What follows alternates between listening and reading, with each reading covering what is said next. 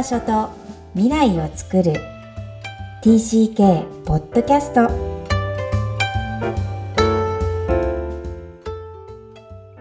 皆さん TCK ポッドキャストへようこそナビゲーターのふみですみきこさんよろしくお願いいたしますこんにちは。ダジャーハオ。Hi everyone.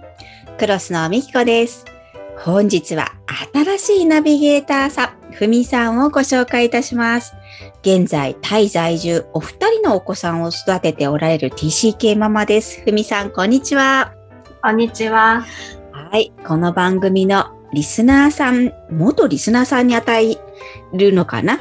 えーそして今回ナビゲーターさんを引き受けてくださいました。まずふみさん自己紹介をお願いいたします。はいえー、っと小安ふみと申しますタイのバンコクに在住で11年目になりますうん。バンコクで2人の子供を出産して そうなのか。すごいそう。なんです。で、長男が8歳、小学校2年生、えー第2子の長女が今2歳です。うんうん。はい。おー、初めてナビゲーターさんがアジアにお住まいの TCK ママ。えー私すごい探してたんですよね。そういう方が参加していただけるのは、やっぱり昔の40年前の TCK とは変わっていて、まあうん当時もね、アジアに行ってる人はいたんだけども、本当にこう、今のアジアの子育てがどうなっているのか、えーちょくちょくいろんな情報をいただきたいと思います。えーっと、ふみさん自身はこの番組を聞いていただいたんですよね。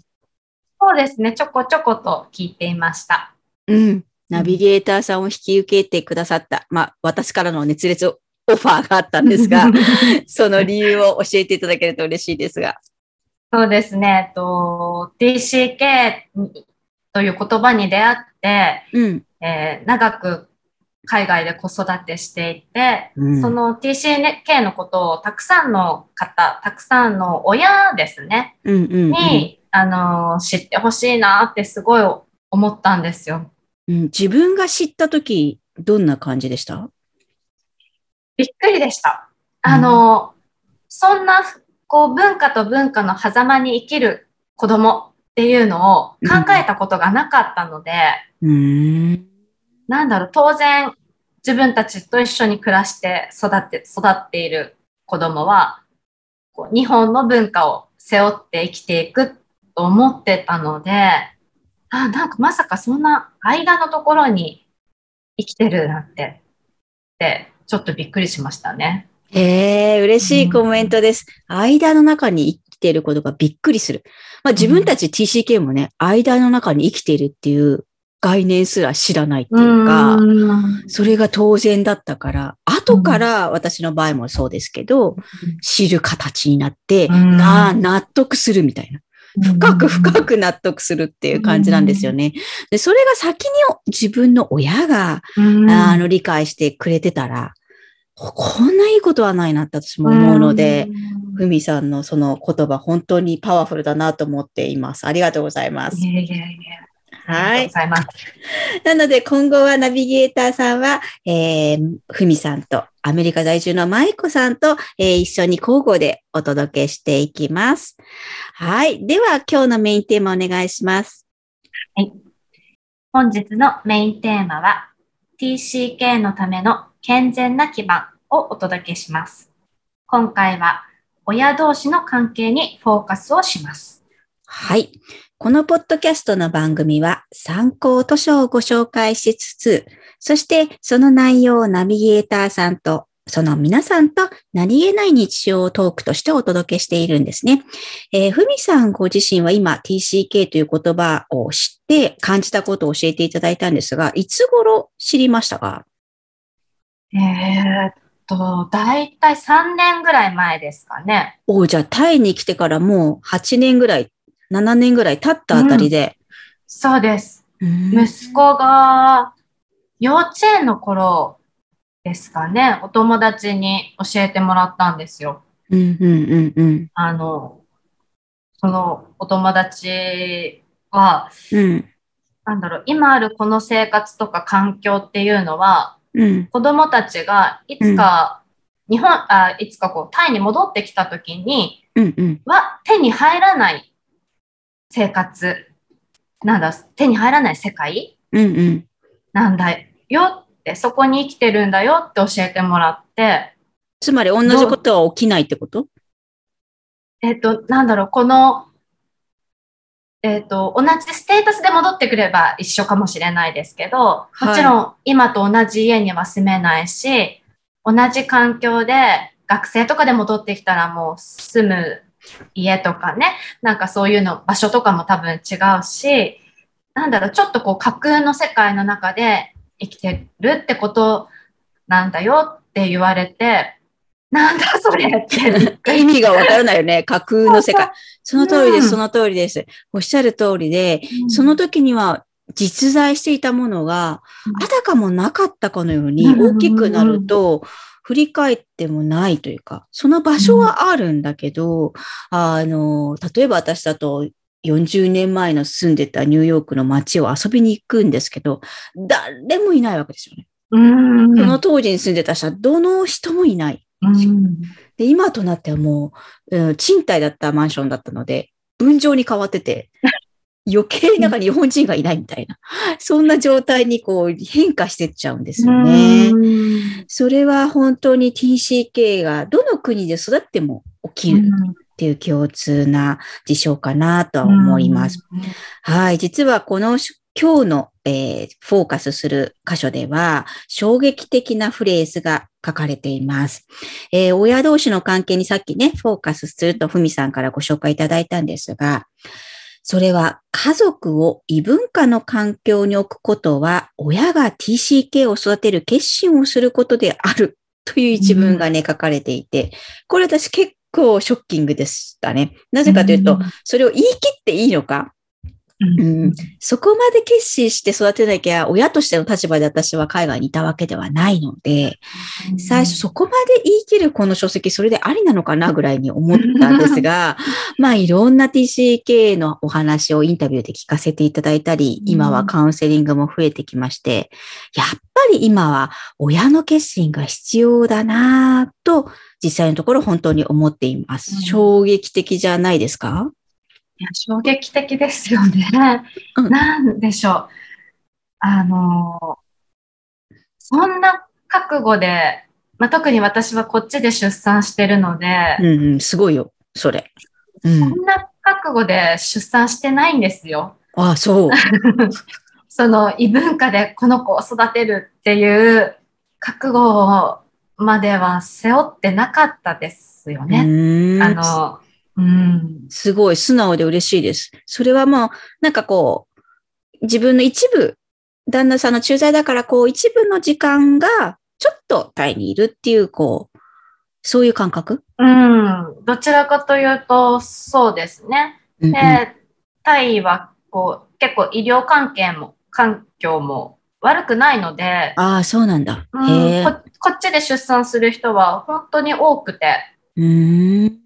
珍しいことではなかったので、うーん。うん、産後ケアもいいんだ。産後ケアも、まあ、あの、親が手伝いに来てくれたりとかなるほど、なるほど。はありますけど、まあ、やっぱり病院も近いですし。あの、すぐに入院もできるし。総合病院の24時間体制の大型病院がいくつかあるので、大都市だね、やっぱりね。そうですね。ううーん。なので、まあ、こっちで産んだ方が体にも楽だし、確かに。旦那さん、うん、旦那さんも一緒にいるしっていうので見ましたけど、うんうんうん。そんなこう、一大決心をして育てるっていう覚悟はやっぱりなかったですね。うーんというか知らなかったです。うーんそうやって生まれたね、あ息子さんもお嬢さんも、私ははいタイ・バンコク生まれですっていうふうに言うわけだよ。今後ずっと自己紹介は。うん。結構大きいんだよ、アイデンティティは、としては。うーん。うんもう息子は立派に言いますね。うーん。僕はもうそれをこう誇らしいぐらいにおー、素敵。うんうーん、なるほど。そう、だから、お子さんがまた決心、そういうふうにこう、アイデンティティにね、すり込んでいくと余計親の意識も変わってくるのかなって想像していますけど、まあ本当に子育てってどこでも、海外じゃなくても日本の中でも難しいものだとは私も思うんですが、この TCK の本には他にも100%成功する TCK の育て方はないと研究す、うんもうだ断言に近い形で言ってるんですね。そりゃそうだろうっていう感じなんですけど、うんはい。どう思いますか？これ聞いて。うーん、やっぱり、あの、多少は教えてほしい。かわいそうだよね。そう、でも嬉しい。それは本当に自分がね、あの、自分が TCK じゃないって思いが終わりなんだなっていうのが、すごいその言葉からわ,、ねわかりますね。うんうんううん。ん、あの、ずっと息子が幼稚園が喋るようになってから、うん家の中のことは、家はもう日本なので、テレビも日を見てるし、うんうんあの、日本語だけれども、一歩外に出たら、うんうんこう、よくわからないっていう、何言ってんのかわからないっていう状態が今8歳までずっとそれで生きてるんですよね。うんなんかそれってどういうことなんだろうって、こう、常々疑問に思っていたので、うんうん。そああ、のそう、下界はね、言ってる言語がわかんないとか、そうですね。道理も含めてね。うんうん。うんうんうんだから、すうんな私がずっと疑問に思ってたことが、この TCK に出会って、うん。こういう分野の、なんだろう、あの、TCK っていうのがあるんだ。って思ったら、すごく私は納得できたというか、あの疑問に対しての答えが、あこれなんだなっていうふうに思ったんですよね。うん、狭間だからね。で、それが大きく違うのが、大人もアイデンティティが確立している状態で生活しているか、子供は今学び中で、今確立中のところに、その狭間っていうか、狭間という環境で育つか、ってことが大きな、まあ、うん異文化生活の、えーと実態なんですよね。これってね、結構体験しないとわかんないのかなっていうのも、うん。こう、日本から出たことない人に想像させるのがすごく難しいなとは思うんですが、でもやっぱりそういう立場の人がこう声を出してくれると想像しやすくなるっていうのはあるかなとは思うんだよね。まあどこでも育ってものびのび子供時代を謳歌してほしいっていう思いは親は誰でも一緒だと思うんですけども、うん特に TCK の生活は周りが絶えず変化しているので、えー健全な基盤がやっぱり人一倍あってほしいと望んでいます。それが、えー今回の親同士の関係ということですよね。はいはいはい。うん親同士が仲良くなって、仲良くいてほしいっていうことなんだと思うんですけれども、そうなんですね。それを理由はやっぱ基盤。えー特に TCK の家庭というのは、そのお子さんにとっての、まあ、ベースになるものなので、家庭の土台となる夫婦が仲が良いというのは、まあ、どこの家庭でも理想だし当たり前に、えー必要なんですけども、子供の安心につながるっていう意味では、海外で過ごしている子供たちにとっては非常に大事なエレメンツ、要素になるんですね。えーなぜなら人間関係の基本は両親から学ぶからです。